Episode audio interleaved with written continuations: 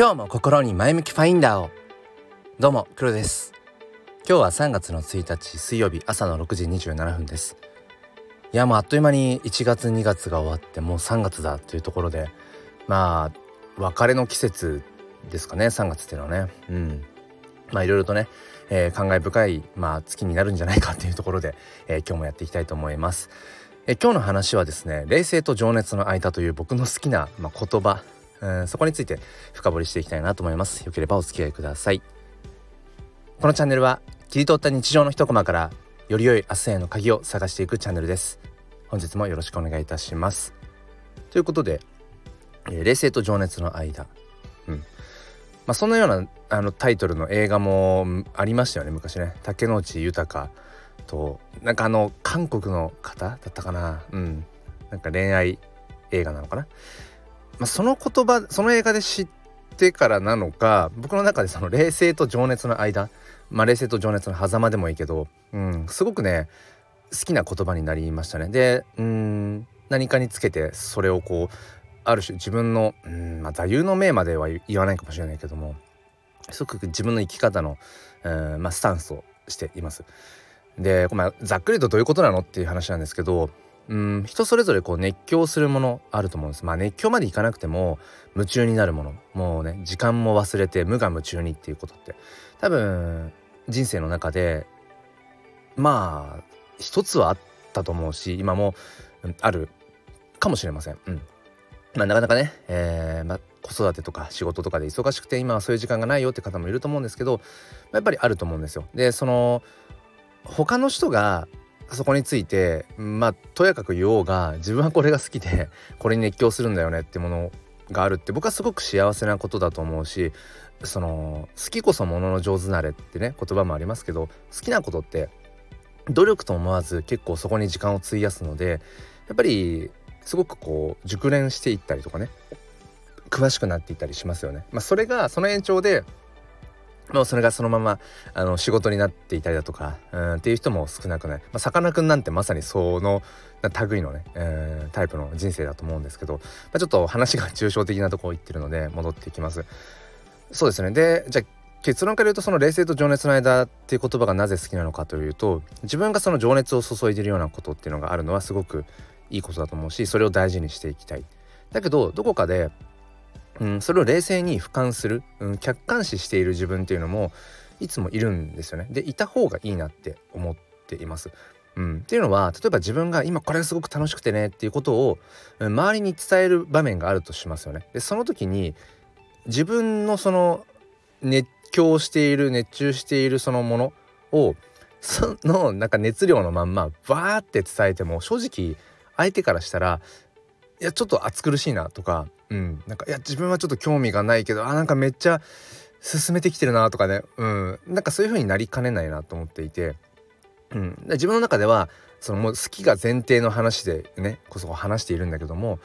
もしかしたら相手にとっては全然興味のない領域かもしれないし、分野かもしれないっていうことを、なんかね、どっかで冷静に見ておくことが大事なのかなと思うんですね。大事っていうか、なんだろうな、自分の好きなことを語っていくことはすごく大事だと思うんだけれども、なんかそれ以上それをこう押し付けたりだとか、強要していかない。そしてそのまだ自分がそのね、今好きで夢中でやってることを、なんていうのかな、やっていない人に対して、まだそれやったことないのぜひやってみなよとか、よかったらいろいろ教えるよっていう、その辺がすごくね難しくて、押し付けちゃいけないなっていうようなことをね、だから周りの迷惑というか、自分が好きでやってることはそれでいいんだけど、それとその他者に対してのアプローチっていうのはまた切り分けた方がいいのかなってことを思います。5分弱よくわかんない話をずっとしてきちゃったんですけども、NFT の話をします。僕が結局今情熱を持って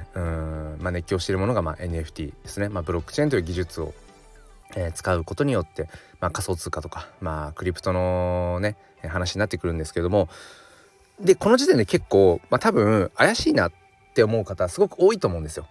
で NFT なんとなくね知識レベルでは知ってるけど、でも結局それって何を買ってて何を売っていて、 NFT である必然性ってどこなんだろうって、それはこの1年間この NFT 界隈にどっぷりハマっている自分もここ最近すごく感じるんですね。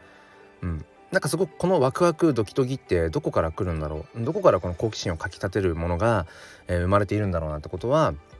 同時に考えつつも、一方でこうそうですね、これって果たして要は一般大衆化させる必要があるのかなとか、マスアダプションするような類のものなのかなって、やっぱりこれってすごくニッチで、ギークって言ったりもしますよね。もうマニアックな、だからごくごく一部の人たちが楽しむためのある種こう、遊びなのかなっていう、これが時代を変えていく、時代の針を進めるような革新的なものであって、それはもしかしたら一理あるかもしれないけど、だからといってなんかそれをね、周りに絶対これやんなよっていう風に行くのも違うのかなってことを思います。毎週末ね、朝 NFT 教室ライブっていうものをもう10ヶ月近くやってきている上でね、この話をしてるのはなんかどっか矛盾もある気がするんです。本当に始めたその NFT 教室ライブを始めた頃なんていうのは、まだ NFT 持ってないのっていうサブタイトルを掲げながらやっていたぐらいで、いやむしろその NFT やってないのはもう損だよっていうぐらい、人生損してるよみたいなぐらいな勢いで、話をしていたんですけれども、どうやらそうじゃないなと。もうそれ完全にその冷静と情熱の振り幅でいうともう情熱の方だけだったなって。それでね、一定数受け入れてくれる人はいるかもしれないけど、なんかそれもちょっと違うのかなってことを最近思い始めていて、よくそうですね NFT 教室ライブはやりつつも、自分が何にこう面白くて熱狂していて、っていう話もしつつ、なんていうのかな、ご興味がある方に、そのいろいろとね説明をすると同時に、一方でいやでも本当に別に NFT って必要なものなのかどうだろうかとか、一般大衆に受け入れられるようなものなのかどうなのかっていうのをあえて批判的に最近は語っていたりもします。だからこのやっぱり冷静な目で見るっていうのと、そのね、俯瞰して見るっていうのはやっぱりすごく大事だなっていうことを思うんですね。でその上でだからその両者の立場で捉えた上で、それでも僕はやっぱりすごく楽しいんですね。でその楽しさの源泉って何だろうって思うと、やっぱり自分がまだやったことないこと、触れたことのないもの、挑戦したことのないものにそのなんていうのかな、トライしていく、そのワクワクが多分僕は楽しいんだろうなって思います、やっぱ一番に。で今まさにちょっとそのね、また新たなワクワクとしてやっていることが、僕が今ずっと話してきているとか普段話している NFT の話っていうのは、ブロックチェーンの中でもその NFT という、いわゆるアプリケーション的なものが稼働できるブロックチェーンが今ね、イーサリアムチェーンっていうのが、メインになってるんですけども、ここ最近そのブロックチェーンの一番こう走りであるビットコイン、お金ですね、仮想通貨の代表的なそのビットコインというお金の機能しかなかった、もともと最初のブロックチェーン上でそういう NFT 的なことができるように今なってきたんですね。でそこに僕はまたこうワクワクドキドキをこう感じていて、まさに今そのちょうど最中なんですけど、自分のアート作品をそのブロックチェーン、ビットコインのブロックチェーンに今刻み込む、作業を、なんだろうな、承認待ちっていうのかな、刻み込み待ちみたいななんだ刻み込み待ちって今ね、それを待っています。ちょっと時間がかかるので、そうですね、どれぐらい何時間ぐらい、昨日の夜その刻み込みの、スタートをして、今朝起きて、まだ刻み込まれていなかったので、今日日中ね仕事をして終わった頃に刻み込まれていたらいいななんてことを思っていて、これ何のこっちゃって話じゃないですか。ビットコインのブロックチェーンに自分のアート画像ですよね、アート画像を、埋め込む刻み込むって、それ何だろう、何のためだろう、それやったことでなんか世界は変わるのか誰か救われるのかっていうと、正直よく分かんないです。もう本当に完全に自分の、ワクワクだけを追いかけている、と思うんです。だから本当そこには情熱しかないと思うんですけど、でもそんな自分はやっぱ冷静に見ているところもあって、で結論を言うとそれでいいじゃんっていうね、ちっちゃい子供だって、なんだろうな、そこにどういうなんか目的があって、その先に何があって、で自分にとってどういう利益があってプラスがあるのか、何のためになるのかなんて考えてないですよね。そんなの考えずに、なんか楽しそうだからその茂みの中に入っていってみるとか、なんかよくわかんないけどその砂の中にバーって飛び込んでみるとか、なんかそのワクワクするからやってみる。もちろん何も知らずね、向こう水でそれでこう命の危険にさらされるみたいな場面はやっぱり周りの大人が止めるべきだと思うんですけど、そうじゃない限りにおいてはもうワクワクドキドキのそれが原動力で、いいと思うんですよ。でそれですごく楽しいし、じゃあそれが何につながるの、それが将来の何になるのとか別によくて、それは二の次で、まず今この瞬間をどれだけの熱量で楽しんでいるか、どれだけこう笑顔でいられるかって、なんかシンプルにそれでいいんだろうななんてことを、まあアラフォーになりつつねなんかすごくね、その本当に好奇心のままにっていう、なんか何の生産性もないようなことを感じている今日この頃です。ということで、早くねビットコインブロックチェーンに自分の、炎の写真ジェネの、一番元になっているフェニックス、この後を刻み込まれるのを、今かと楽しみにしている朝です。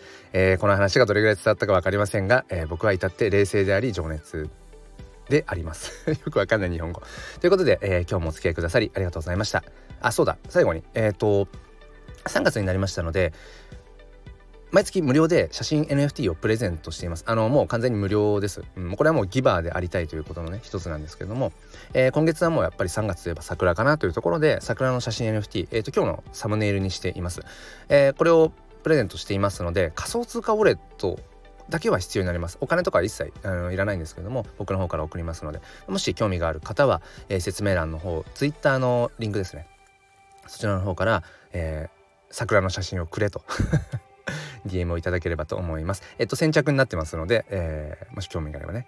どうぞというところです。それでは皆さん、今日も良い一日を、そして心に前向きファインダーを。ではまた。